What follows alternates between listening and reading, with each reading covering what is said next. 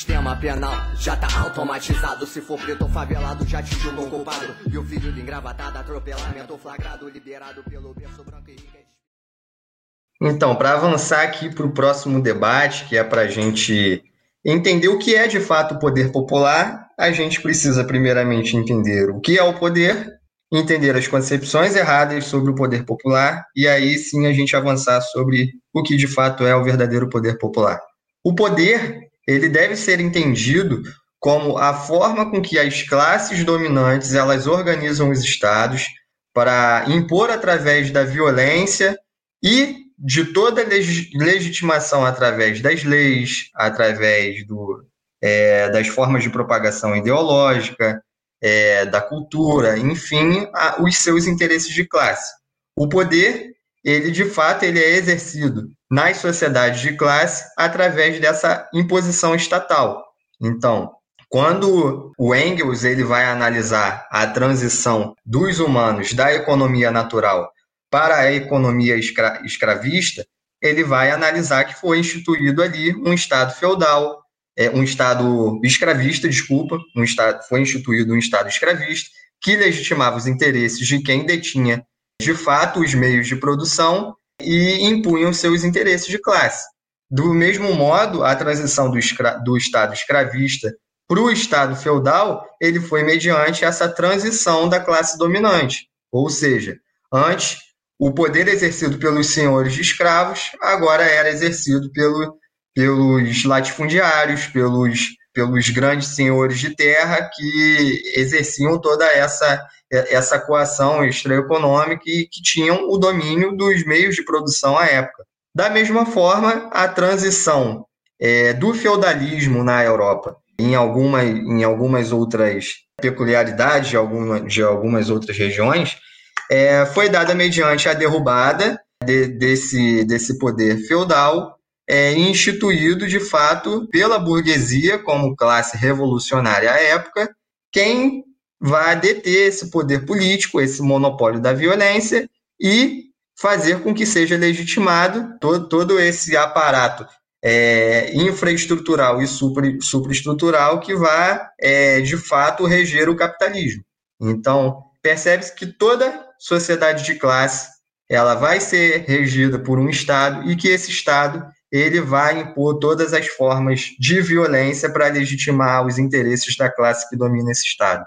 Então, a gente vai examinar é, o caráter do poder através desse caráter científico, desse caráter que foi elucidado pelos pilares do marxismo, principalmente as grandes contribuições já trazidas por, por Engels e, e por Marx. Ou seja, quando o próprio Lenin ele vai apontar que a única garantia de democracia é um fuzil no ombro de cada trabalhador, ele não está falando de uma forma meramente apologética à, viol- à violência ou armamento, mas ele está falando um dado concreto. Para a gente superar o Estado burguês, é necessário que a gente instaure o Estado operário. Para instaurar o Estado operário, a classe operária, ela precisa, de fato, se constituir como classe dominante e, como classe dominante, ela vai exercer a sua função revolucionária, impondo a ditadura dos seus interesses de classe, reprimindo as classes reacionárias.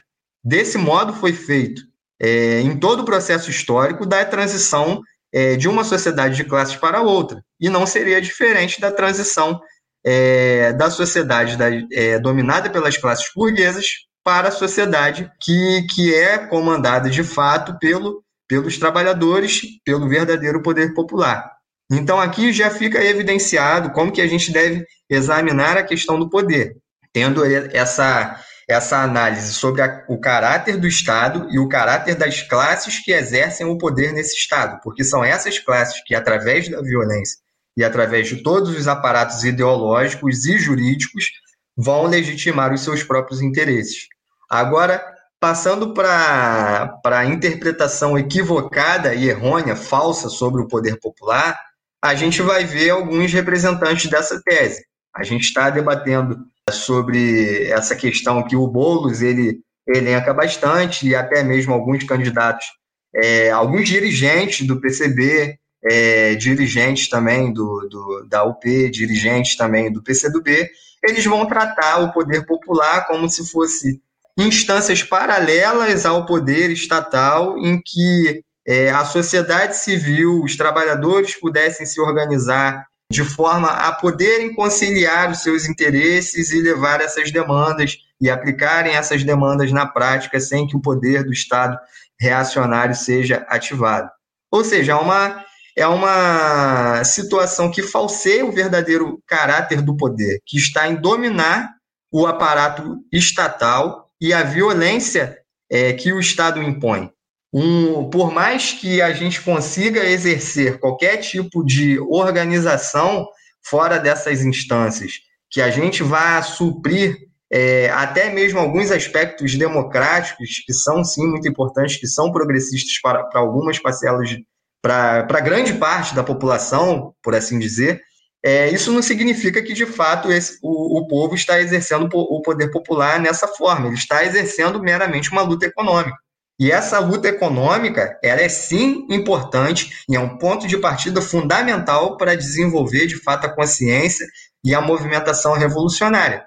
Mas atingir o poder popular perpassa necessariamente da derrubada das classes é, reacionárias retrógradas que dominam o atual Estado. Não significa que a gente vá desenvolver um poder popular através de iniciativas de associações de bairros, iniciativas de movimentos sociais, é, iniciativas, enfim, é, da própria sociedade civil, É, em paralelo ao que é disposto e que assim vai ser exercida a verdadeira democracia. Bom, não é assim. Essa é uma visão pequena burguesa, pequeno burguesa e equivocada sobre o que é o poder. E essa questão ela é muito impregnada na esquerda desde as movimentações do maio de sessenta e oito, quando o Partido Comunista ele foi duramente atacado por teóricos que representavam a esquerda liberal por essa negação do poder, por essa negação da autoridade, por essa negação do caráter científico do Partido Comunista e a forma com que o Partido Comunista ele se apresenta como um partido de novo tipo, um partido vanguardista, um partido que vai levar a cabo a condução das transformações revolucionárias da sociedade.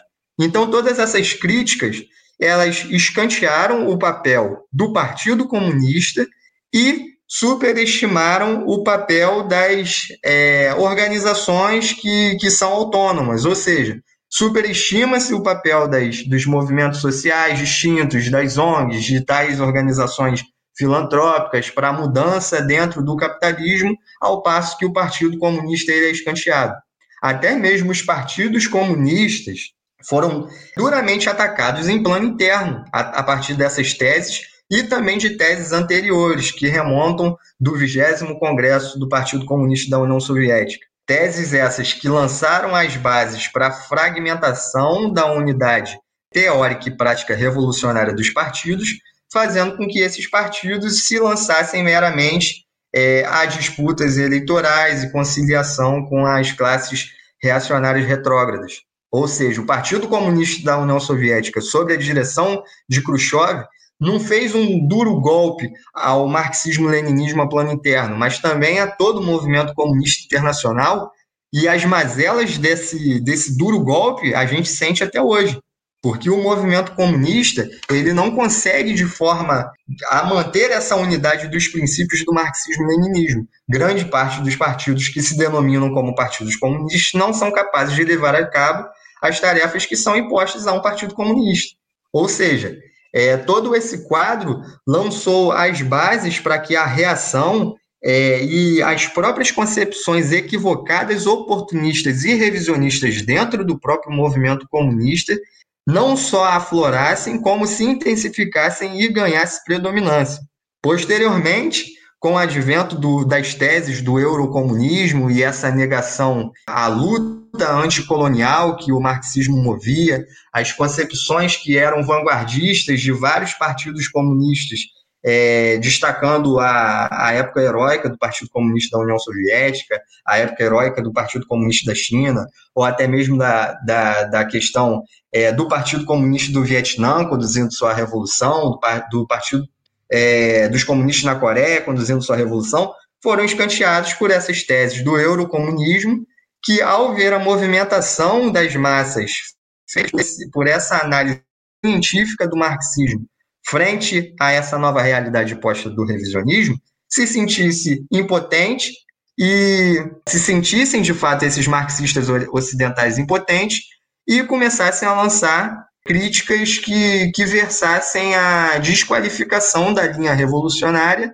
e o endosso à linha reformista. Isso é, foi aplicado também no nosso Brasil, isso foi aplicado no nosso Partido Comunista do Brasil, P C B, à época. Então percebe-se que todo, todo esse advento é, do vigésimo Congresso, do, eurocomunista, do Eurocomunismo, posteriormente do maio de sessenta e oito, agora também com o advento do neoliberalismo desde o final da década de oitenta, até, e principalmente o seu boom da implantação no, no Brasil desde a década de noventa, né? Essa ofensiva ideológica foi posta frente a qualquer um que pautasse uma linha verdadeiramente democrática e revolucionária frente ao imperialismo e frente às nossas classes dominantes, é algo que estagna a nossa luta, estagna o povo, estagna de fato a construção de um poder verdadeiramente popular. Ou seja, o que a gente pode extrair dessa lição dos erros que foram dispostos ao longo do século vinte e permanecem no século vinte e um? O poder popular, ele não pode ser exercido por essas condições que são impostas pelas classes dominantes retrógradas e pelas frações da pequena burguesia que são iludidas com as formas de democracia que o capitalismo dispõe. A verdadeira democracia, ela não pode nascer de meras convenções, de meros conselhos, de meros conselhos em, em instâncias municipais fora do poder é, estatal burguês, ou pior ainda, quando esses candidatos eles se lançam a serem os pretensos gestores desse Estado burguês, latifundiário, reacionário, e falando que eles, gerindo esse Estado que tem um caráter de classe reacionário, vão aplicar o poder popular. Isso é uma noção falsa do que é o poder popular. A, a, a visão correta sobre o poder popular, ela é estabelecida ao passo que a gente vai tratar o poder popular através da tomada do Estado e exercendo é, a ditadura do proletariado e com as classes progressistas, né, também falando aí sobre a nova democracia, impondo os interesses progressistas do proletariado e das demais classes que podem se aliar ao, ao proletariado. Mas agora, o poder popular ele nunca pode ser exercido nessa instância. Então, interessante também o comentário do, do, do Matheus aqui, que ele fala que esses partidos eles desconsideram a luta do campo, justamente por, por eles analisarem que a, a, o diferente, o, o verdadeiro papel que as classes e as camadas populares desempenham no Brasil, entende? Eles precisam ter em mente que o proletariado ele é classe vanguardista e que o, o campesinato e a própria pequena e média burguesia que desempenham um papel verdadeiramente nacionalista frente é, à opressão do imperialismo podem constituir uma aliança poderosa para levar a cabo a nossa condição semicolonial, ou seja, resolver esse quadro semicolonial que o Brasil é imposto. Então, se renega a luta camponesa, se renega o papel que o campesinato tem no confronto com o grande latifúndio e também, por sua vez, por confrontar o latifúndio, o papel do, campo, do campesinato a ter uma contradição objetiva contra o imperialismo, pois é através do latifúndio também que o, latif, que o imperialismo se impõe no Brasil, e também uma visão equivocada sobre qual papel a gente tem que ter frente à pequena e à média burguesia, porque os partidos comunistas, eles conseguem ser extremamente arrogantes com quem fala sobre nova democracia, com quem fala sobre o marxismo, leninismo, maoísmo, e quem fala sobre as disposições é, da Revolução Nacional Democrática, que já era disposto na Terceira Internacional, e pelo marxismo-leninismo, tratando como fosse um absurdo a gente pautar uma aliança com a pequena e média burguesia, quando na realidade eles não só se aliam à pequena burguesia, quando, na, na verdade, eles se deixam subordinados às visões mais atrasadas da pequena e média burguesia. Então, eles fa- tratam como se o nosso papel de vanguarda frente à pequena e média burguesia fosse um absurdo, ao passo que eles endossam todo, toda a vacilação da pequena e média burguesia, é, até mesmo em aliança com as classes mais reacionárias ainda da burguesia, principalmente da burguesia burocrática, que lançaram, inclusive, notas de apoio a candidatos ditos progressistas. Então, Essa introdução eu acredito que tenha, é, mesmo que fora de ordem aqui dos pontos, abordado algumas questões principais. Eu acho que deu para abordar um pouco sobre a concepção errônea do que é o poder popular e a construção do novo poder popular, a construção do poder popular de fato, né? E um apanhado histórico sobre o que foi, né, essa, essa guinada revisionista que os partidos comunistas trilharam desde o vigésimo Congresso da União Soviética, é, situação que ainda se alastra até os dias atuais. Então, eu vou passar aí a minha fala para os demais camaradas que podem estar abordando sobre outros pontos, falando sobre a construção revolucionária dos outros, do, dos outros partidos comunistas que, que estão em vigência. Posso comentar depois também, depois de vocês. Então, é, a construção do poder popular, ela necessita uma atuação hoje, nos dias atuais, uma atuação que seja ilegal. Por que que eu falo isso? Porque os partidos que edificaram as suas revoltas naquele território, não digo no país inteiro, mas que pegaram aquele território e são territórios consolidados, com territórios de fato revolucionários, como o Corredor Vermelho Indiano, se deu principalmente através de alguns processos que envolvem não só a luta de guerrilhas, mas a luta pacífica e armada. O que que eu digo sobre essas duas lutas? Por exemplo, o caso da Índia. A gente sabe que muitas terras eram tomadas de camponeses, muitas para mineração, e essa, essas terras que eram tomadas e concentradas na mão de uma burguesia estrangeira, que fique claro, inclusive, ela era uma terra que se tornava improdutiva ou terra para extração de minério.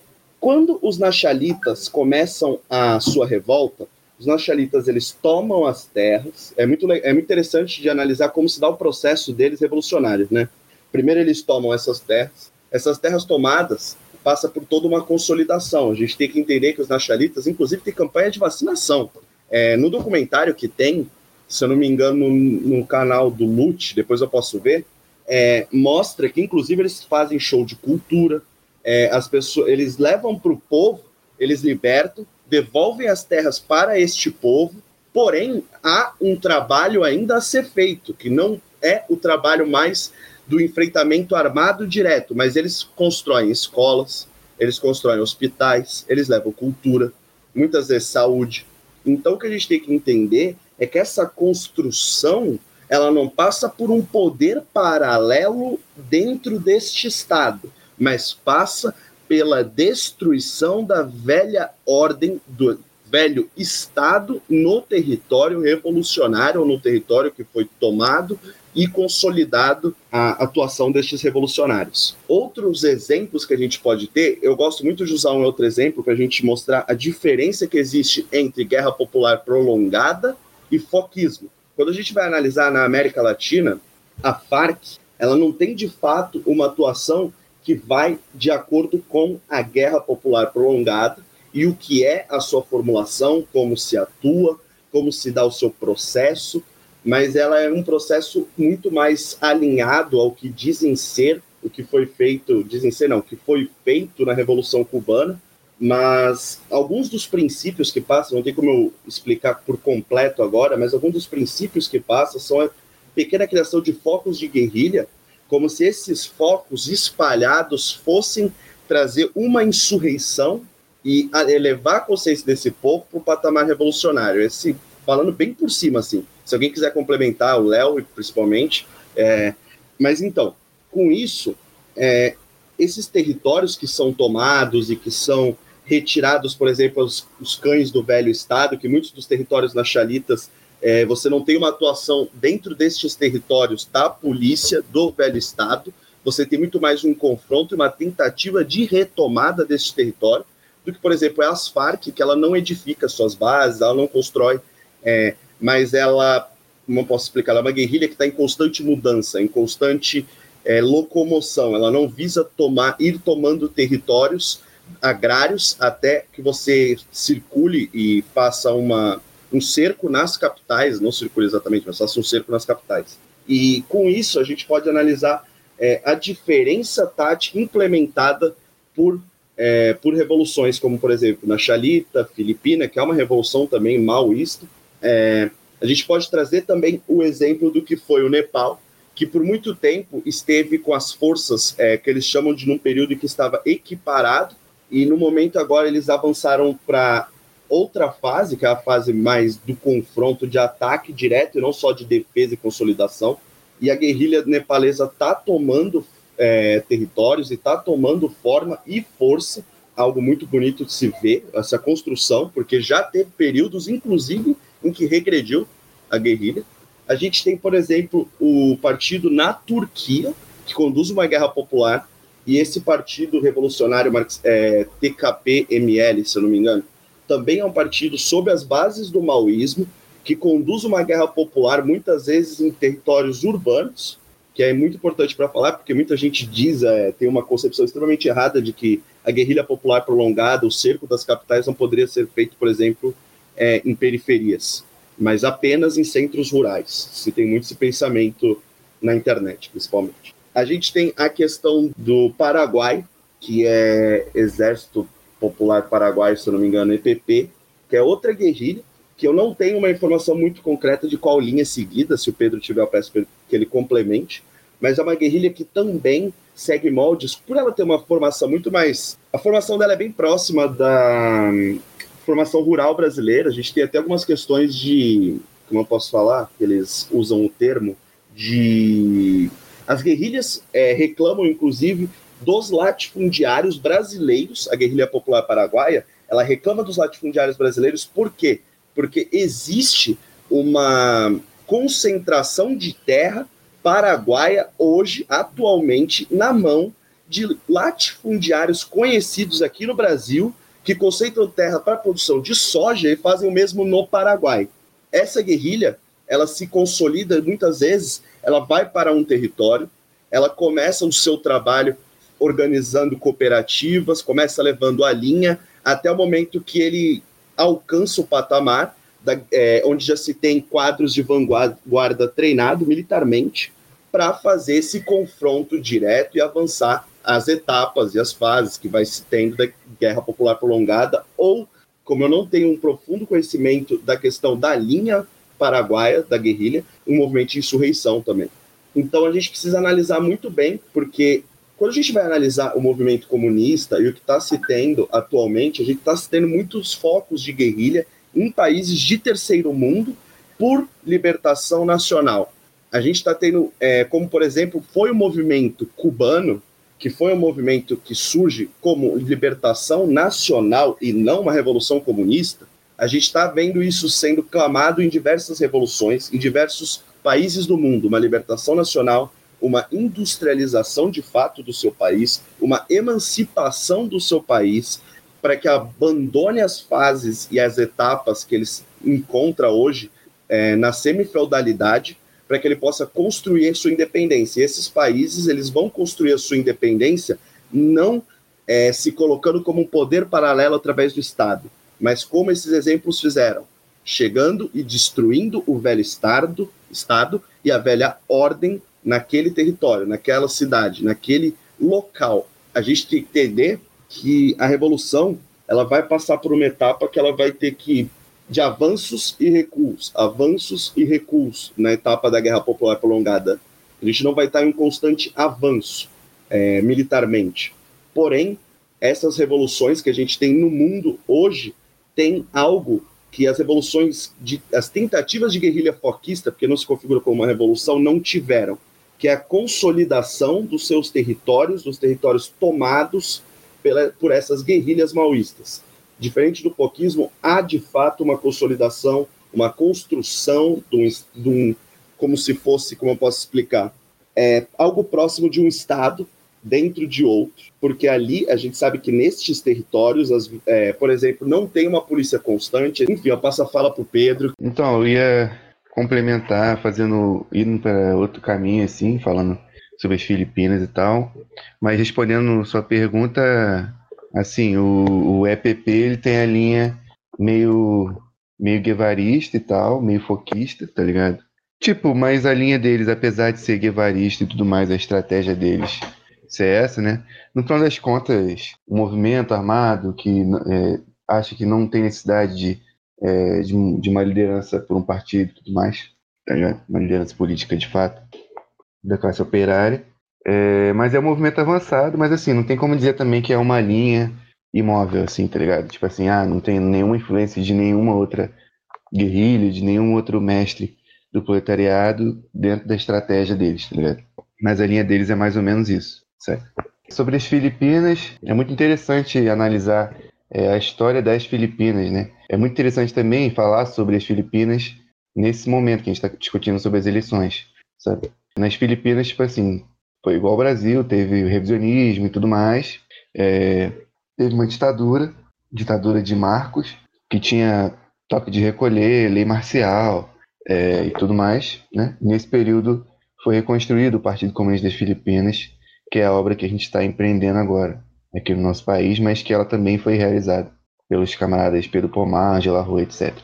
Assim, as Filipinas é o único, um dos únicos, né, não o único, país do mundo que foi de fato uma colônia dos Estados Unidos, né? As Filipinas, ela foi vendida, basicamente, da Espanha para os Estados Unidos durante o, o decurso de uma guerra revolucionária é, de libertação nacional, né? E aí os Estados Unidos passou a colonizar as Filipinas e tudo mais, e fazer tudo o que um poder colonial faz, né? O terrorismo e tal, de proibir que você dê um nome tal porque ele é um nome indígena, ou então proibir que você use a bandeira na rua do seu país, essas coisas, tipo assim, negar de fato nacionalidade, exatamente também porque já, já estava havendo um movimento armado e um movimento intenso de, de consolidação da nacionalidade filipina. Apesar disso, a Fili- as Filipinas não tinham uma nação, é, um Estado-nação e tudo mais, sabe? Mas aí as Filipinas foi uma colônia dos Estados Unidos. No século dezenove, as Filipinas ainda eram uma colônia dos Estados Unidos. É, demorou um tempão para as Filipinas conseguir é, a sua independência formal, né? Ela foi basicamente assim, doada pelos Estados Unidos, depois de muita luta e tal, e os Estados Unidos viu que fazia mais sentido manter as Filipinas como uma semicolônia, né? E começou a organizar um Estado e colocou lá os seus representantes para poder gerir esse Estado de maneira eterna, vamos dizer assim. Aí, durante, é, depois da, da Segunda Guerra e tal, tipo, as Filipinas conseguiu vencer, né, o imperialismo japonês e tal. E aí, com o decorrer da, da, da Guerra Fria, rolou a ditadura de Marcos, com lei marcial e tudo mais. E nesse período também rolou o revisionismo, o oportunismo, né, do movimento comunista, o khrushchevismo e tal, e a reorganização do Partido Comunista das Filipinas. É muito interessante é, citar as Filipinas. Assim, as Filipinas hoje é um part... é, o Partido Comunista das Filipinas é um partido consolidado, tem uma guerra popular prolongada em vários cantos do país, tem uma ilha, para quem não sabe, as Filipinas é um arquipélago, né? Tem uma ilha que é a que é a mais, assim, vamos dizer, falada, a mais conhecida, onde atua o Partido Comunista no caso, que é a ilha de Mindanao, e nessa ilha tem bases norte-americanas. Os Estados Unidos tem várias bases é, dentro da, das Filipinas. Os Estados Unidos nunca saiu das Filipinas, né? Inclusive os Estados Unidos fica o tempo inteiro falando que está brigando com a China no Mar do Sul da China e tudo mais, e realmente tem tensões lá, né? mas, mas também ela tem muito, tem muito sentido, essas tensões, entre aspas, né? Que pode se desenvolver no sentido violento, tal, armado, né? Inclusive elas apontam para esse caminho. Elas também têm muito esse sentido de tentar disputar é, as Filipinas, né? Entre os Estados Unidos e a China e tal, as Filipinas ali É, sendo refém de duas grandes potências, e, mas porém com, com uma forte presença norte-americana no sentido militar. É muito interessante a gente analisar as eleições, né, né, nas Filipinas de um tempo pra, de um tempo para cá, né, porque é, o partido tem lá o exército, né, tem a Frente Única que atua nos centros urbanos. A Frente Única faz luta por moradia, É, luta pela educação, várias lutas é, democráticas assim, do povo e tal, que a Frente Única organiza. Tem muitos militantes da, da, da Frente Única que eles são democratas comuns, é, como o seu amigo que é de algum partido oportunista que você conhece e tudo mais. São democratas comuns mesmo, que até acreditam é, nas eleições, acreditam tipo assim, no, no Estado burguês e tudo mais, tá ligado? E assim, durante um período, quando teve a eleição do Duterte, muitas forças de esquerda apoiaram, né? Eu até falei isso na, numa outra reunião que a gente fez. Muitas forças de esquerda apoiaram o Duterte, né?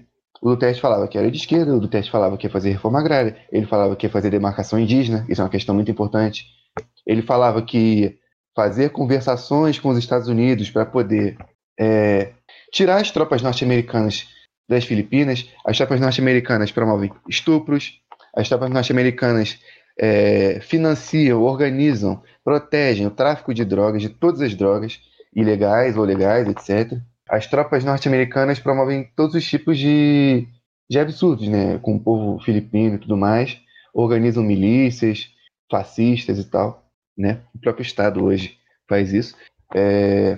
E aí, naquela época lá, da eleição do Duterte, eu não me lembro exatamente que ano foi, se foi dois mil e quinze, sei lá, o Obama era presidente dos Estados Unidos, e aí o... muitas pessoas de esquerda apoiaram o Duterte, muitas... até membros da, da Frente Única, que são democratas e tal, apoiaram o Duterte. O Duterte falava que era de esquerda, falava que ia fazer demarcação, falava que ia fazer reforma agrária, falava um monte de coisa.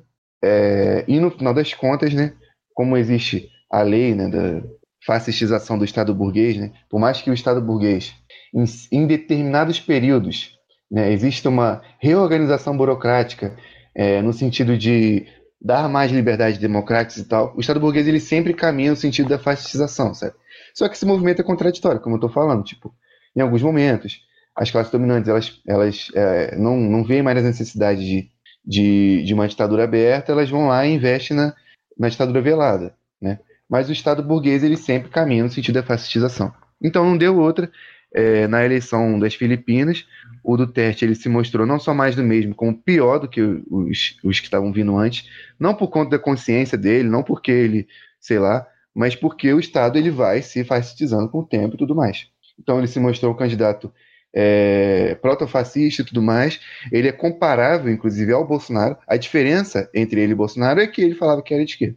Essa é a básica diferença entre ele e Bolsonaro. Ele falava que era de esquerda, a esquerda apoiou ele, ele falava que era anti-imperialista, que ia falar com os Estados Unidos e tudo mais, né? Porque, porque nas Filipinas tem a presença norte-americana, né? É diferente daqui, por exemplo, que agora a gente está vendo uma presença norte-americana física maior, né? Mas lá nas Filipinas tem a presença norte-americana, sempre teve a presença norte-americana desde é, centenas de anos aí, que as Filipinas foi colônia dos Estados Unidos, então, tipo assim, é, lá tem mais essa questão, né? Então, tipo, se um candidato é de esquerda, ele tem que falar que ele é anti-imperialista, que nem precisa.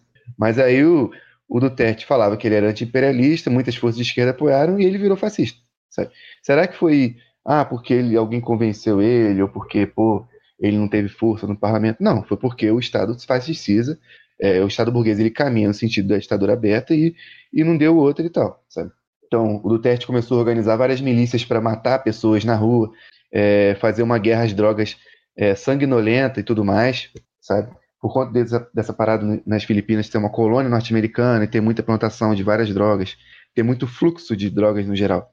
Aí tem essa questão muito presente, como aqui, mas é um pouco diferente, tal. Ele investiu pesado na guerra às drogas, investiu pesado em organizar milícias, incentivou as pessoas a matarem outras pessoas, pessoas que são vizinhas que usam drogas, ou pessoas que são vizinhas que têm algum tipo de relação com o tráfico de drogas. Inclusive, essas milícias, elas também são, é, de, de, é, muitas vezes, elas também são de traficantes de drogas e tudo mais. Igual aqui, sabe? Igual aqui. Muitas das vezes, tipo, o Estado, ele toma parte, né, de um, de um dos lados, dentro das facções aí, é, criminosas que tem e tal. Acaba que, no final das contas, o Estado, ele tá protegendo o tráfico de drogas, por mais que ele fale que está tá combatendo. E aí, é, eu, que, eu queria ressaltar essa questão, sabe? Porque é uma questão que eu achei muito interessante lá na época e hoje e tudo mais, é, da eleição do Duterte e tal, como que ela não, ela, não, ela não reverteu em nada de benéfico, por mais que tivesse um partido organizado e promovendo uma guerra popular, ou seja, um poder popular de verdade. Sabe? Um poder que existe, que não é o mesmo poder que o Estado, né? É um poder que tem médicos, tem um exército, né? É isso que, dele, que coloca o poder de fato em, em funcionamento. Tem tudo, né? Tem cultura, tem, tem saúde, tem educação, tem tudo. Tem um Estado diferente nas Filipinas, que não é o Estado reacionário, sabe? Ele está ali paralelo com o Estado reacionário, mas ele não é o mesmo Estado. Inclusive, eles são inimigos um dos outros. Porém, ainda assim, teve uma eleição, ainda que tenha um partido revolucionário que organiza luta rural, organiza luta indígena, é, combate de fato, promove ações violentas de combate aos reacionários, essas milícias fascistas, aos, ao, ao exército norte-americano. Ainda assim, o Estado caminhou no sentido fascistizante, por mais que tivesse um candidato que dizia que era de esquerda e que todo mundo de esquerda apoiava e que tivesse um partido que pudesse pressionar ele, vamos dizer assim, ainda assim caminhou no sentido fascistizante. Então esse exemplo das Filipinas é um exemplo muito interessante que a gente tem que levar em conta, porque no nosso país teve um golpe e o nosso país caminha cada vez mais no sentido fascistizante também, por mais que em alguns momentos talvez os candidatos abertamente é, protofascistas, tipo, percam as eleições ou sofram algum tipo de derrota, né? A natureza do Estado, a engrenagem que se move, ela não vai parar, sabe? Mesmo que a gente tivesse uma luta parecida com a luta das Filipinas aqui. Então, eu acho muito interessante falar das Filipinas nesse sentido, né?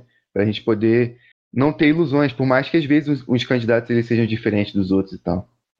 É isso, fechei. Perfeito, Pedro. É, agradeço aí ao Gabriel e ao Pedro por eles poderem comentar sobre, sobre essas questões específicas aí que foram levantadas na pauta. Eu vou falar rapidinho aqui sobre o resto, para a gente avançar para o terceiro ponto, tudo bem? Então, aqui no Brasil, a gente tem, né, uma, uma luta sendo desencadeada pela terra, né, que foi desencadeada, já, já está é, ativa há muito tempo, né, com também suas, suas vitórias e derrotas, né, e suas estagnações e seus avanços. Então, a gente, a gente tem hoje, né, a Liga dos Camponeses Pobres, desencadeando uma luta contra o, contra o latifúndio, né? Ela está sempre ativa, né? E recentemente é, esteve sob a mira do, do Estado reacionário, né?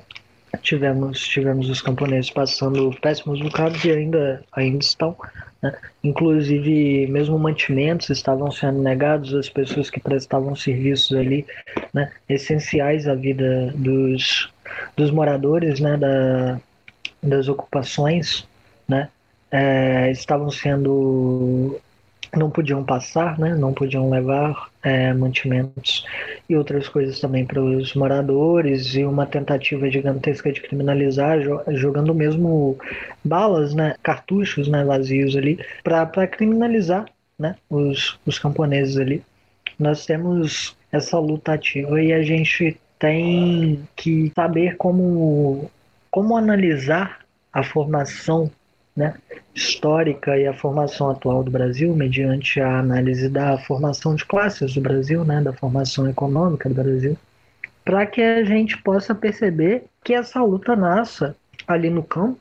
Isso não é meramente incidental, né? não, é, não é uma casualidade qualquer, né? A gente, como marxista, a gente não, não deve acreditar muito, né, no acaso. A gente sabe que as coisas são dinâmicas. Então, quando a gente para para pensar nessa luta e no que ela representa e o que ela reivindica, né, a gente vê, de fato, nessa luta e na análise da história da formação econômica do Brasil, que a contradição, as contradições do imperialismo, né, principalmente agora, elas se concentram muito mais no campo, né?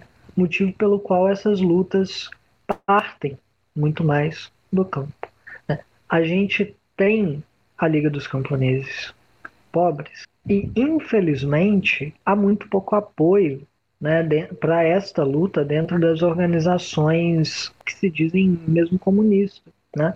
Que muitas vezes têm alguma relação com o M S T, que, por sua vez, é um movimento que, obviamente, né, representa uma, também uma reivindicação que, obviamente, poderia ser dita democrática, mas que age, infelizmente, a reboque do reformismo, né, da pequena burguesia, do, do, da ideologia pequena burguesa, pequena burguesa que os partidos ali que estão em aliança, né, com o M S T e as próprias lideranças adotam, né?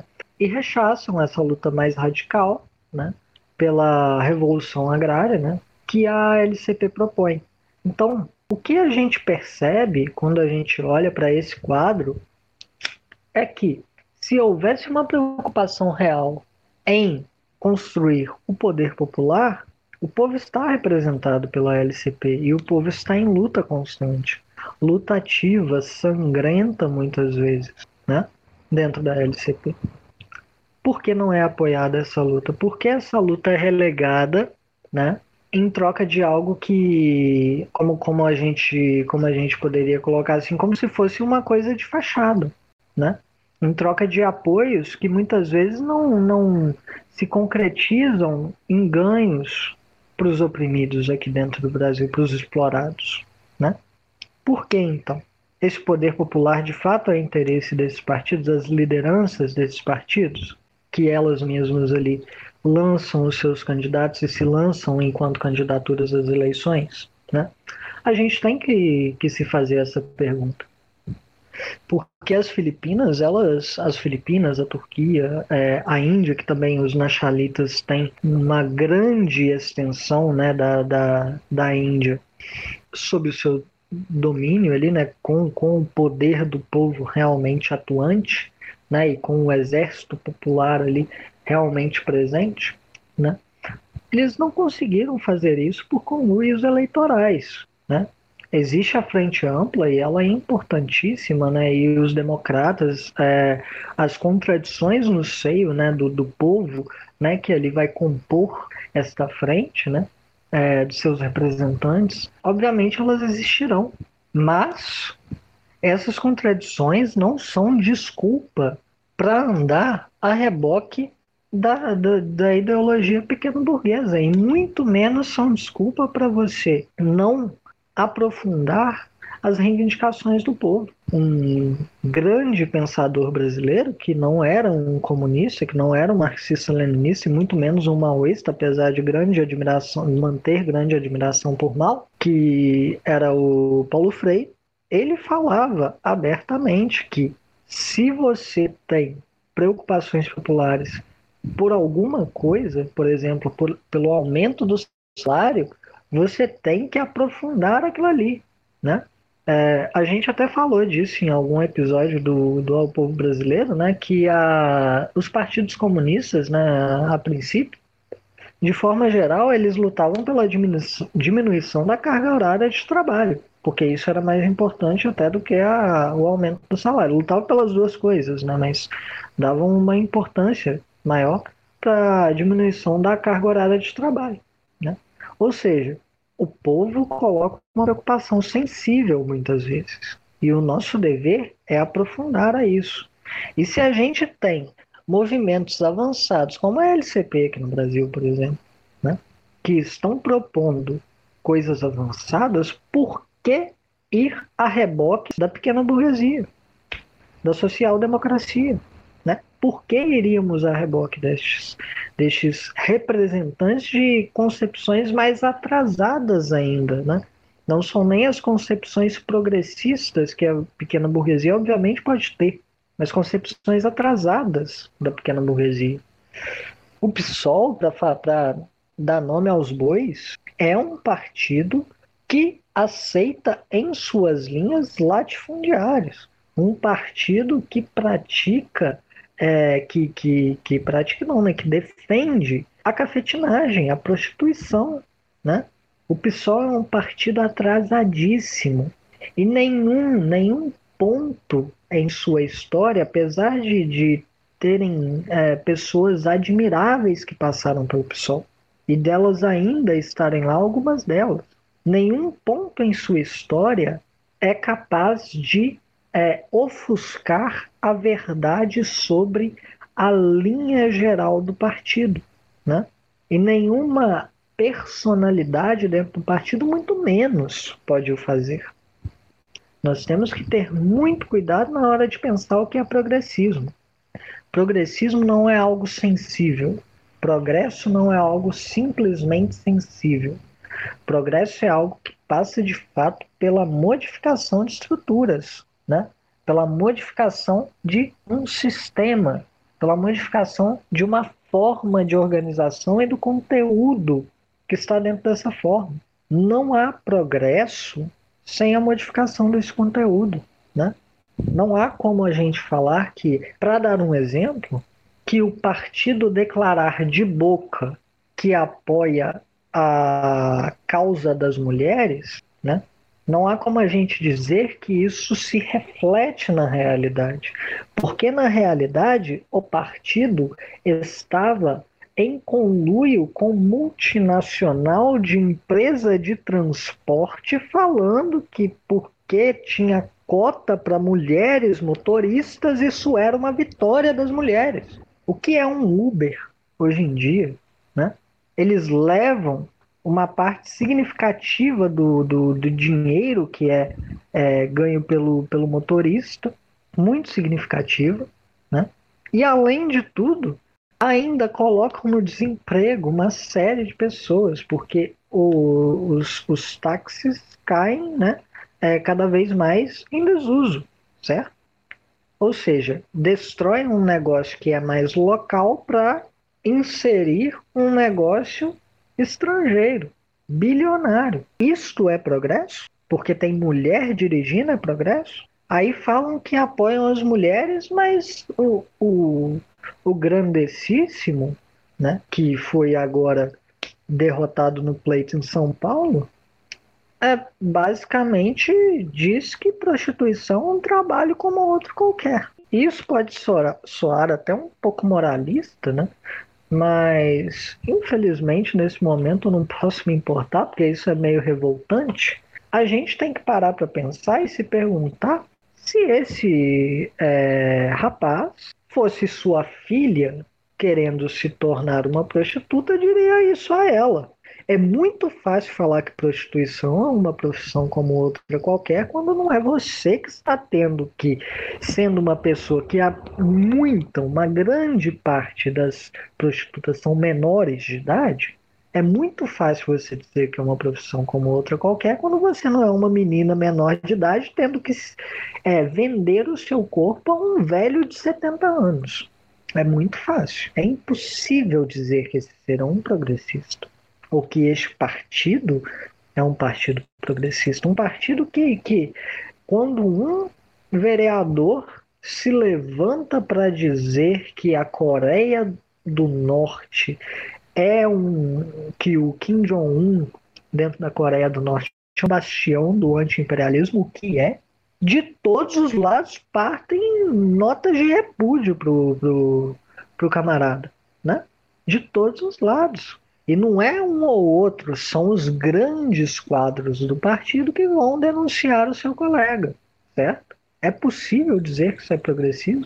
Um partido que abandona e desconsidera todo tipo de luta que de fato tem um cunho popular, um partido que novamente o mesmo sujeito é, vai contra a violência do povo, contra um, uma empresa multinacional a qual assassinou brutalmente um homem, espancando a este homem. É possível que uma pessoa que vá contra a revolta do povo, neste caso, seja um progressista? Para mim não parece possível, né? E apesar do tom um pouco moral, não é uma questão moral, é uma questão puramente econômica, certo? É uma questão puramente social dentro de todas as determinações sociais que formam ali, né? As preocupações do povo, as reivindicações do povo, as, re, as reivindicações das mulheres pela liberdade, pela emancipação, elas partem exatamente é, é, do, do motivo de que as mulheres elas não querem vender seu corpo nem oficialmente, nem extraoficialmente, e serem colocadas em posição de subordinação para a glória de homens, certo? Para que os homens possam, então, mesmo os que são, obviamente, também oprimidos e explorados pelo capital, para que eles não as usem como escadinha para se sentirem melhor. Defender a prostituição, a cafetinagem, está de acordo com isso, certo? Então, assim, a gente tem que se perguntar esse tipo de coisa.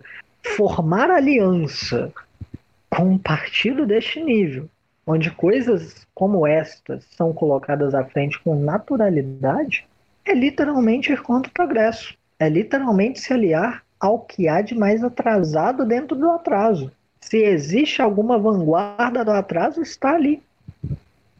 E, infelizmente, a aliança com esses partidos, infelizmente para quem a faz, né, para as lideranças que a, a, a fazem, né, fazem essas alianças e que querem se passar por revolucionários, infelizmente a aliança com esses partidos tem de ser criticada e será criticada, certo? Não dá para deixar passar esse tipo de coisa, porque você se aliar com a pequena burguesia, a Terceira Internacional já dizia, você faz isso no meio da luta, você não faz isso com os partidos pequeno-burgueses que representam um atraso social.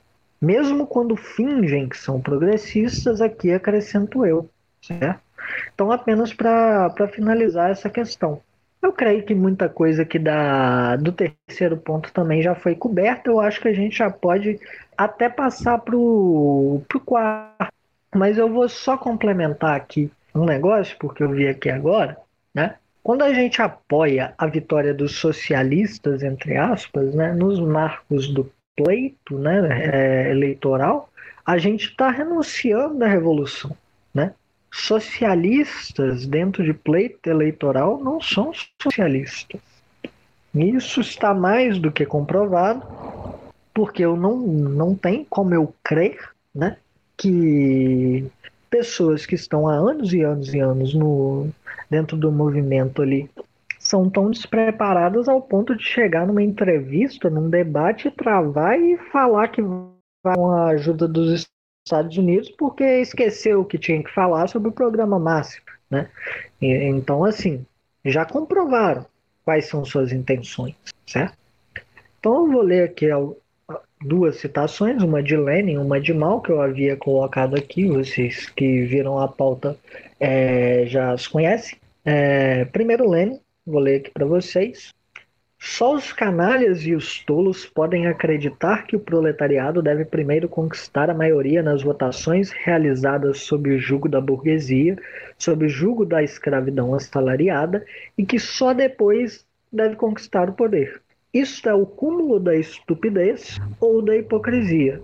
Isto é substituir a luta de classes e a revolução por votações sob o velho regime, sob o velho poder. Agora, mal. Os acontecimentos posteriores à Segunda Guerra Mundial demonstram novamente que o componente principal da máquina estatal burguesa são as forças armadas e não o parlamento. O parlamento é tão somente um adorno, um biombo para o domínio burguês. Adotar ou eliminar o sistema parlamentar, conceder maior ou menor poder ao parlamento, adotar um ou outro tipo de lei eleitoral, tudo isso a burguesia determina sempre de acordo com as necessidades e os interesses de seu domínio. Esta é a realidade que vivemos, correto? Esta é a realidade que vivemos. Então, é, seguindo aqui, a gente ia falar também sobre... Falar novamente sobre o poder para a gente realmente concluir aqui a nossa reunião. É, apesar de que hoje foi, foi muito bom, dá vontade de ficar falando por bastante tempo.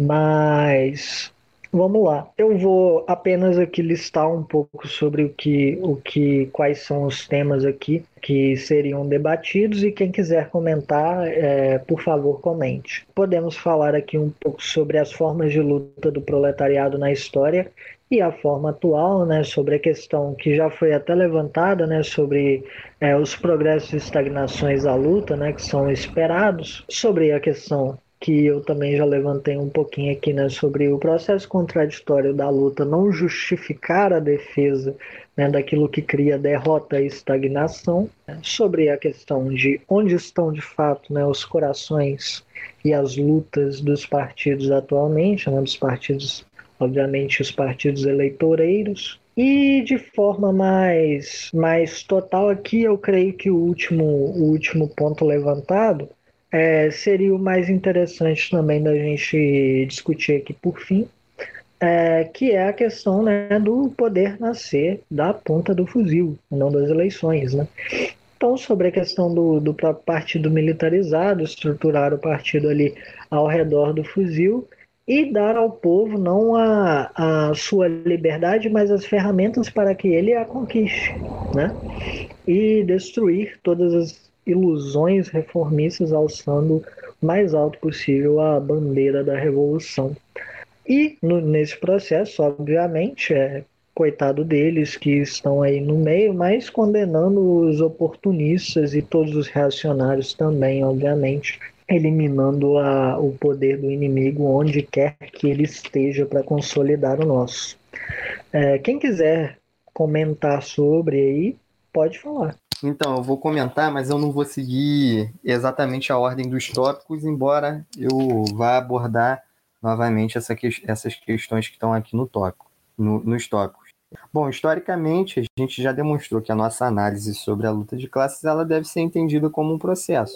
E principalmente quando a gente faz os balanços do movimento comunista internacional e nacional e como que deu essa dinâmica entre os avanços e os retrocessos. É, para quem não teve ainda a oportunidade de ler, eu peço por favor que, que leiam o, o documento posto pela U R C, o que fala sobre essa questão, né, sobre o zigue-zague na, na história do Partido Comunista do Brasil, que lá faz um balanço histórico muito bem pontuado sobre todas as fases, sobre, sobre, todos os, sobre todas as nuances que, que teve, para a gente extrair o máximo de, de posições possíveis sobre isso. Outra questão que eu queria abordar, é, que está aqui listada no tópico, considerar onde está, de fato, né, É, essa atuação que, que os partidos que dizem ingressar na luta eleitoral, quando falam que ah, é, não se limita às disputas eleitorais.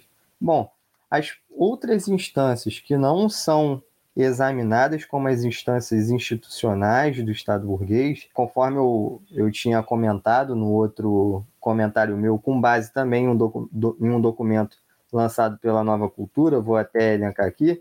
É, esse documento ele se chama Sobre a Noção Falsa de Poder Popular em Moda do Brasil, no Brasil.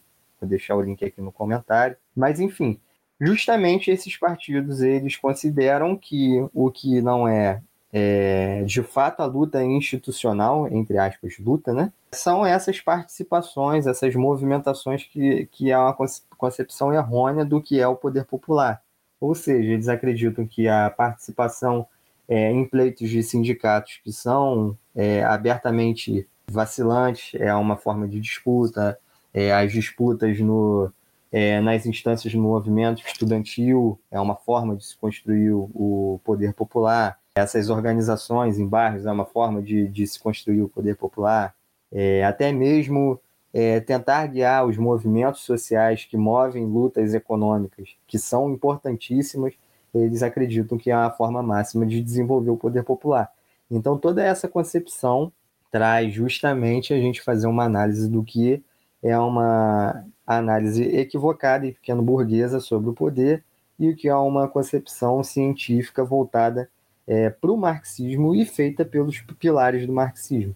Então, é muito importante a gente é, pautar, porque muitos desses grandes quadros desses partidos que que falam essas situações que, que são contraditórias com, com, com a própria realidade, é, quando eles falam em voltar em Marx, voltar em Engels, é tão somente para negar o marxismo-leninismo, quando nem o que é basilar é, disposto por Marx e Engels eles examinam. Nesse documento que eu linkei, tem é, aqui um dos exemplos, né, que constam sobre as inconsistências dessa concepção sobre o poder popular. Está listada aqui a citação do, do Mauro Iasi, em dois mil e quatorze, no documento Construindo o Poder Popular por um Brasil Socialista. Ele vai afirmar que uma das condições políticas da alternativa socialista é a unificação da classe trabalhadora. O poder popular não pode ser confundido com um conjunto de instituições, como conselhos, assembleias, associações ou qualquer outro organismo ou instituições próprios da vida dos trabalhadores, ainda que estes estejam importantes e cumpram funções na luta de classes. O poder popular deve constituir como forma de dar unidade e esta diversidade das lutas sindicais, sociais e outros, como expressão política de uma alternativa de poder dos trabalhadores contra o Estado burguês. O poder popular já existe no aqui e agora das lutas dos trabalhadores, na luta pela terra e nos assentamentos, na luta urbana por moradia, na luta contra a privatização da saúde e em defesa da educação pública, na resistência contra a violência popular, policial, desculpa. na resistência contra a violência policial, nas greves e resistência dos trabalhadores nas fábricas e nos diferentes espaços de exploração do trabalho, na luta das mulher- mulheres, na resistência dos povos indígenas e quilombolas, na luta contra todas as formas de preconceito. Bom, Então ele faz até mesmo uma confusão, né? Primeiro ele fala que o poder popular ele não pode se limitar às lutas econômicas e depois ele deixa de fato ilustrado que o que ele considera como poder popular são as lutas econômicas, as, os movimentos sociais, as participações nos sindicatos e a forma de é, aglomerar em uma suposta unidade todos esses é, diferentes É, é, esses diferentes espaços é, de luta econômica. Ou seja, hora nenhuma se considera sobre o caráter é, do poder, sobre o caráter do Estado e sobre como que há uma visão verdadeiramente proletária sobre essa questão, que passa por dominar o poder político, que passa por dominar o poder econômico, que passa por dominar os meios de produção, o Estado, as instituições serem construídas é, de forma a desenvolver verdadeiramente os interesses da, das classes é, revolucionárias e progressistas, ou, enfim, nada disso é levado em consideração. Posteriormente, o próprio documento ele, ele vai elencar também é, um outro dirigente do, do P C B, o Antônio Carlos Mazeu, falando também sobre a sua noção errada sobre poder popular. Ele falava em dois mil e dez, poder popular é a organização dos trabalhadores em seus locais de trabalho, moradia e estudo. Os trabalhadores organizam grupos para discutir seus problemas mais urgentes, como saúde, educação e moradia. Organizados em conselhos populares, os trabalhadores poderão pressionar os parlamentares e o governo para que decidam questões fundamentais para a população. Essa é a base do poder popular. Ou seja, o poder popular é nada mais, nada menos do que a organização dos trabalhadores em suas lutas econômicas e fazendo é, pressão para que o governo É, que é movido, né, por latifundiários e burgueses tentarem solucionar suas demandas, coisa que, é, hora nenhuma, passa por uma análise sobre os antagonismos de classe, sobre a forma com que se dá a luta de classes, nem mesmo uma condição lógica universal sobre a luta de classes. Quem dirá uma análise historicamente determinada sobre o Brasil? Então, é, sempre que a gente for abordar sobre a questão do poder popular, a gente tem que ter em mente sobre o que eles estão falando, sobre a concepção pequeno-burguesa que eles abordam e corresponder isso com uma visão científica verdadeira, é, verdadeiramente marxista, proletária sobre essa questão que passa exatamente por fra- frases que são simples, é, mas que resumem de forma muito mais substancial do que toda essa fraseologia pomposa.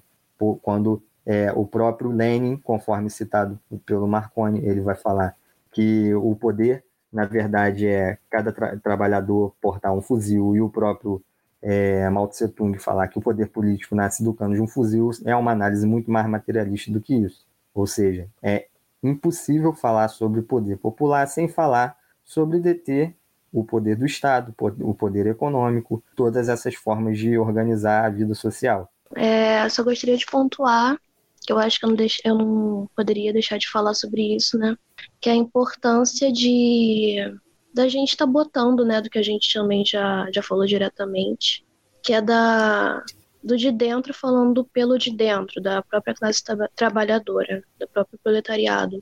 E não essa ideia que, que tentam vender, de que o que está de fora tem que falar pelo de dentro e tudo mais, que é a voz dele, a única, a única chance de voz, que não convém a nada, não, não ajuda a nada e basicamente é contra tudo que a classe trabalhadora precisa, né?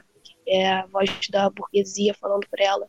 Então eu só gostaria de pontuar a importância do que está acontecendo aqui, que é basicamente o recado de que a gente não precisa da voz da, da burguesia falando pela gente, que inclusive não, não convém, né?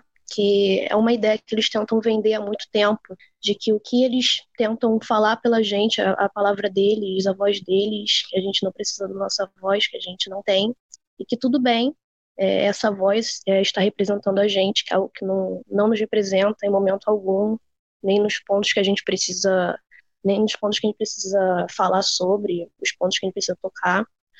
Então, isso é de uma extrema importância, sabe? Eu gostaria realmente de, de falar que eu estou muito feliz por estar participando disso. E eu acho que é isso. Nós que agradecemos a, a participação e é, fico feliz que, que você tenha você tenha gostado. E até para comentar isso que você disse, é exatamente ligando, ligando ao ponto que o Nathan tinha acabado de elencar também, falando sobre a construção é, do poder popular, né?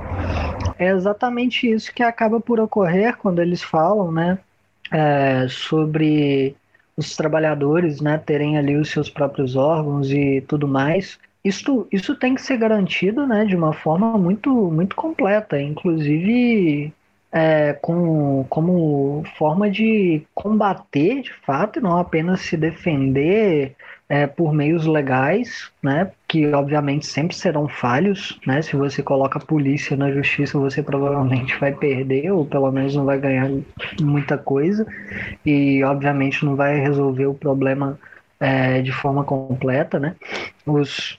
Citando aqui novamente a L C P, nenhum, nenhuma das pessoas que participaram da tortura dos camponeses lá foi condenada, né, pela justiça. O único que foi, foi liberto com meses e hoje em dia inclusive subiu de cargo, né, que era um policial. Então é, a gente tem que construir isso de fato de uma forma muito total, muito completa e ter bastante atenção às formas de repressão que são utilizadas contra o verdadeiro... o verdadeiro povo organizado, né?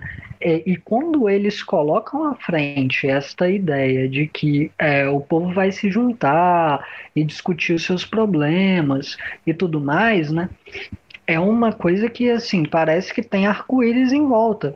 Mas, é, de fato, como você colocou, aí... falando sobre a questão da voz da burguesia, né? Se interpondo ali onde deveria ter a voz do povo, de fato, o que eles estão fazendo é inserir a voz do, da pequena burguesia é, atrasada, que, por sua vez, defende o Estado como ele é, burguês, né, dentro do povo, né, dentro das preocupações e dos, das reivindicações do povo. E misturar essas duas coisas, obviamente, só cria estagnação, né? Porque o povo, ele tem o seu poder, o qual ele deve conquistar pelas próprias mãos, certo? Mas o Estado burguês e a burguesia, de forma geral, eles têm um poder que, é, taticamente, não é nada desprezível, né? Inclusive que é, não para nos limites da nação e que é, chega até as nações imperialistas, que podem muito bem, a qualquer momento, intervir dentro de qualquer projeto popular que não tenha uma perspectiva, e obviamente também nos que têm uma perspectiva revolucionária, mas dentro dos projetos que não têm perspectiva revolucionária com muito mais facilidade, né? Então, dentro, dos, dentro da, da construção de um exército popular, por exemplo, da construção de uma frente ampla, é, que tem um interesse revolucionário, ou dentro da agudização de uma reivindicação pela independência, ou qualquer coisa assim, por exemplo, nas nações que ainda sofrem com o colonialismo, é, de forma mais palpável, né, e das nações que são semi-colônias também, de outra forma, né, dentro dessas nações, a gente ter um, um movimento... Que, que seja revolucionário, obviamente, daqui a pouco, né, se houver qualquer interesse, e em outro momento, se não houver um interesse imediato, o imperialismo vai baixar lá para é, apoiar, pelo menos, aqueles que estão contra o povo é, materialmente, né, ou mesmo mandar suas próprias tropas para ocupar, como já aconteceu também, né? O bombardeio da Líbia, por exemplo, era um projeto nacionalista, não era nem mesmo um projeto socialista científico, né? E foi bombardeado, né? É, Gaddafi foi, foi morto dentro de uma revolução colorida ali, né, que, que se passar por uma revolução, e foi, foi destruída a Líbia, que era a nação com o I D H mais alto da África, se eu não estou muito enganado, ou o segundo mais alto. A Líbia foi completamente destruída, ao ponto de que hoje em dia nós temos tráfico, tráfico de escravos lá dentro novamente, é legal, né? A gente, a gente vê como o imperialismo também vai contra os projetos que, assim, realmente são contra o imperialismo, né? Mas um projeto revolucionário necessariamente terá que aprender a se defender também do imperialismo. Exatamente por isso que a guerra é popular e prolongada, né? É prolongada exatamente porque as forças dos, dos nossos inimigos são gigantescas e as nossas, taticamente, aqui ainda são débeis, né? Mas o inimigo, ao mesmo tempo, a gente não deve ser derrotista, o inimigo estrategicamente está destinado pela história, está escrito nas páginas da história, de acordo com qualquer análise materialista da história. Isso não é negar a dialética, isso não é falar de, de é, não é ser idealista, isso é simplesmente analisar como que a história andou até hoje e a partir disso aprender com ela. Ele está destinado a ser derrotado, né? Então a gente está destinado a consolidar a nossa força, se o inimigo está destinado a ser derrotado. A, a posição tomada pelos, pelos partidos que infelizmente confundem o povo, com, confundem parte do povo, né? Porque para a grande maioria eles nem chegam, mas confundem parte do povo com suas pautas é, distorcidas, né? A, a, a, o, o problema que eles criam Neste, nesta camada em, sobre, a, sobre a qual incidem, né, é gigantesco, e a gente vai ter que resolver, vai ter que resolver isso dentro de um processo de luta que é, de fato vai ser é, muito, muito longo e também é, muito renhido, né, porque a gente não tem só os reacionários, abertamente reacionários, para lidar. A gente tem toda uma, uma camada de revisionistas que estão presentes em diversos partidos, uma camada de oportunistas, uma camada de sociais-democratas, né, que são traidores da, da classe trabalhadora, é, com os quais a gente também terá de lidar. É, então, aqui, partindo para as considerações finais, eu vou fazer a minha, já que eu já estou falando, é, e depois quem mais quiser falar sobre a questão para a gente fechar aqui, obviamente é muito bem-vindo. Quando a gente fala sobre a questão eleitoral, retomando um pouco do que já foi falado, a gente está falando sobre uma questão que não tem nada a ver com uma questão de princípio. A gente não está falando sobre uma coisa que tem alguma, algum, algum, alguma comparação com uma questão moral, pelo menos não do ponto de vista de um marxista-leninista maoísta, né? A gente está falando de uma, de uma coisa que pode ser utilizada, a eleição pode ser utilizada ou não, é tática.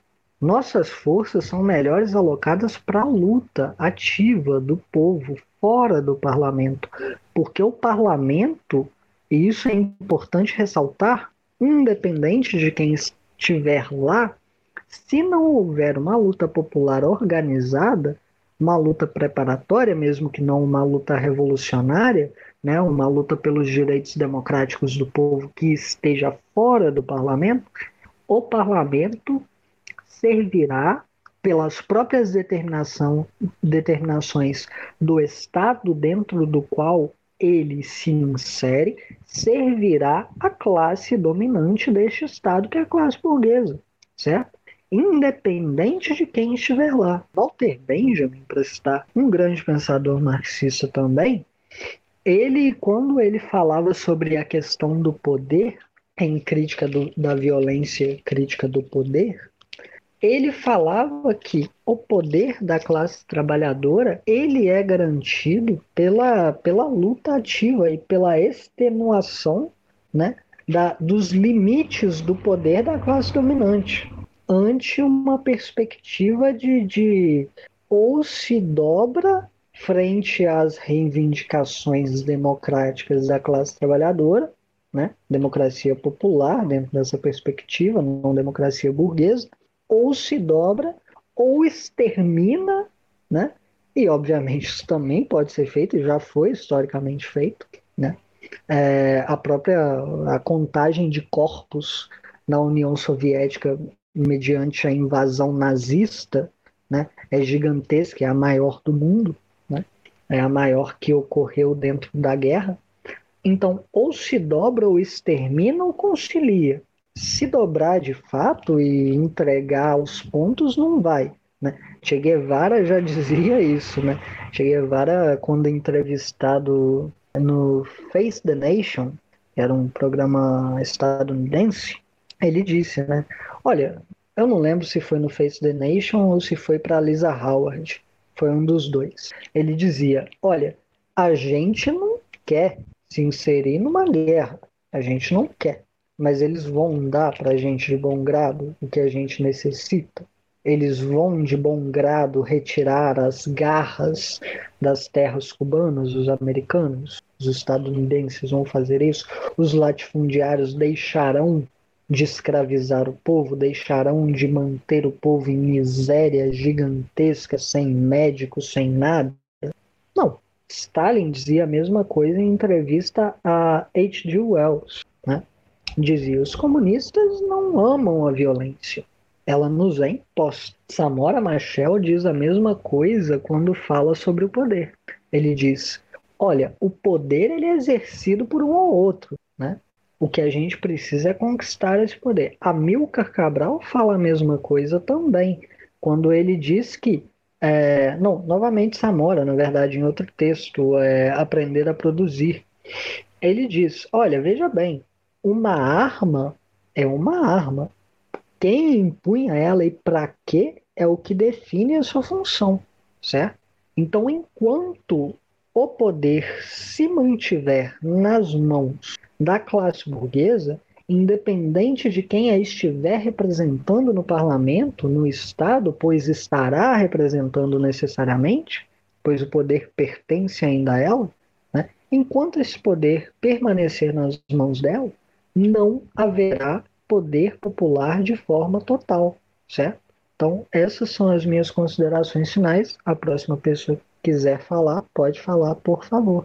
Eu queria comentar, só para agradecer mesmo a oportunidade para a gente estar debatendo. Foi uma ocasião é, extraordinária que deu para unir os, os dois grupos e foi muito frutífero. A gente conseguiu debater vários pontos que eram pontos de dúvidas e tal.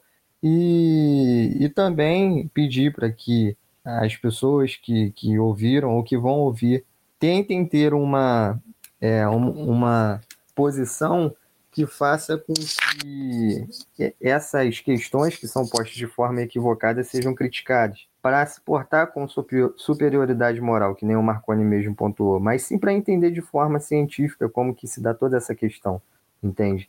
Porque tudo isso está relacionado à prática social. Uma sistemática incorreta vai levar a uma prática incorreta. Então, é, é mais que um convite, também uma, é, mais uma ocasião para deixar que os grupos de estudos eles estão de portas abertas para receber qualquer um que possa tecer as críticas justas e possa estar debatendo também sobre esses pontos que a gente desenvolveu. Então, no mais é isso. Agradecer aí a participação de todo mundo. Até mais. Agradeço a todos que participaram imensamente, foi uma reunião maravilhosa, produtiva pra caramba. Agradeço muito aos camaradas do Pedro Pomar e do Ao Povo Brasileiro que estiveram aqui, aos convidados também que vieram para debater conosco, né, que vieram aqui, estiveram presentes conosco, aos que irão ouvir também. O mesmo, o mesmo chamado que foi feito dentro do, da rede social do Ao Povo Brasileiro, eu faço novamente aqui na, na nossa reunião, né? É, que é o chamado a que se analisem estes problemas, né? Estes novos acontecimentos, né? As eleições de dois mil e vinte, as eleições também de dois mil e dezoito, né? Que ainda são é, muito recentes, e que se analise a tendência para dois mil e vinte e dois mediante uma análise dos velhos problemas e do velho problema, que é o Estado burguês, né?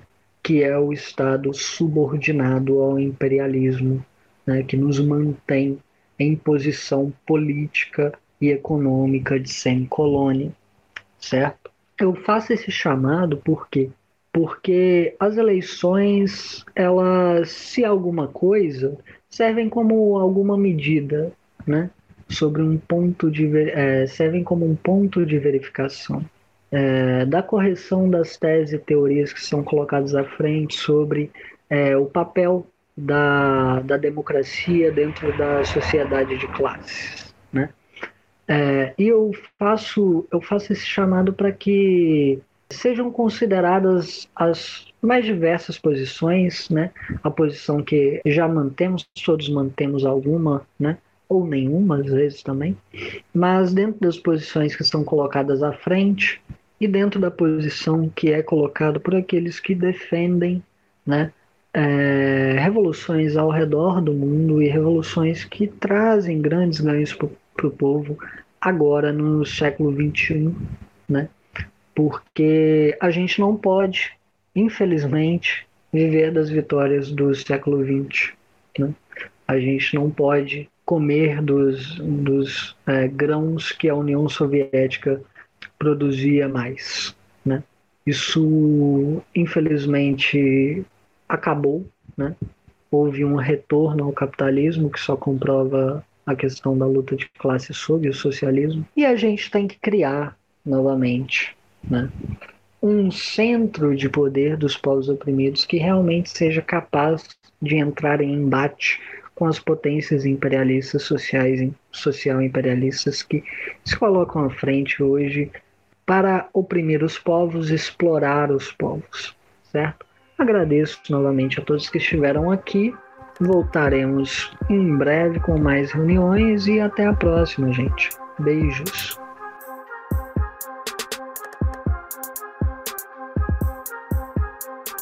Então me diz qual o seu valor na terra que tudo é precificado. Mercantilizaram nosso corpo, aprisionaram nossa mente enquanto exploram nossa força de trabalho. Da miséria.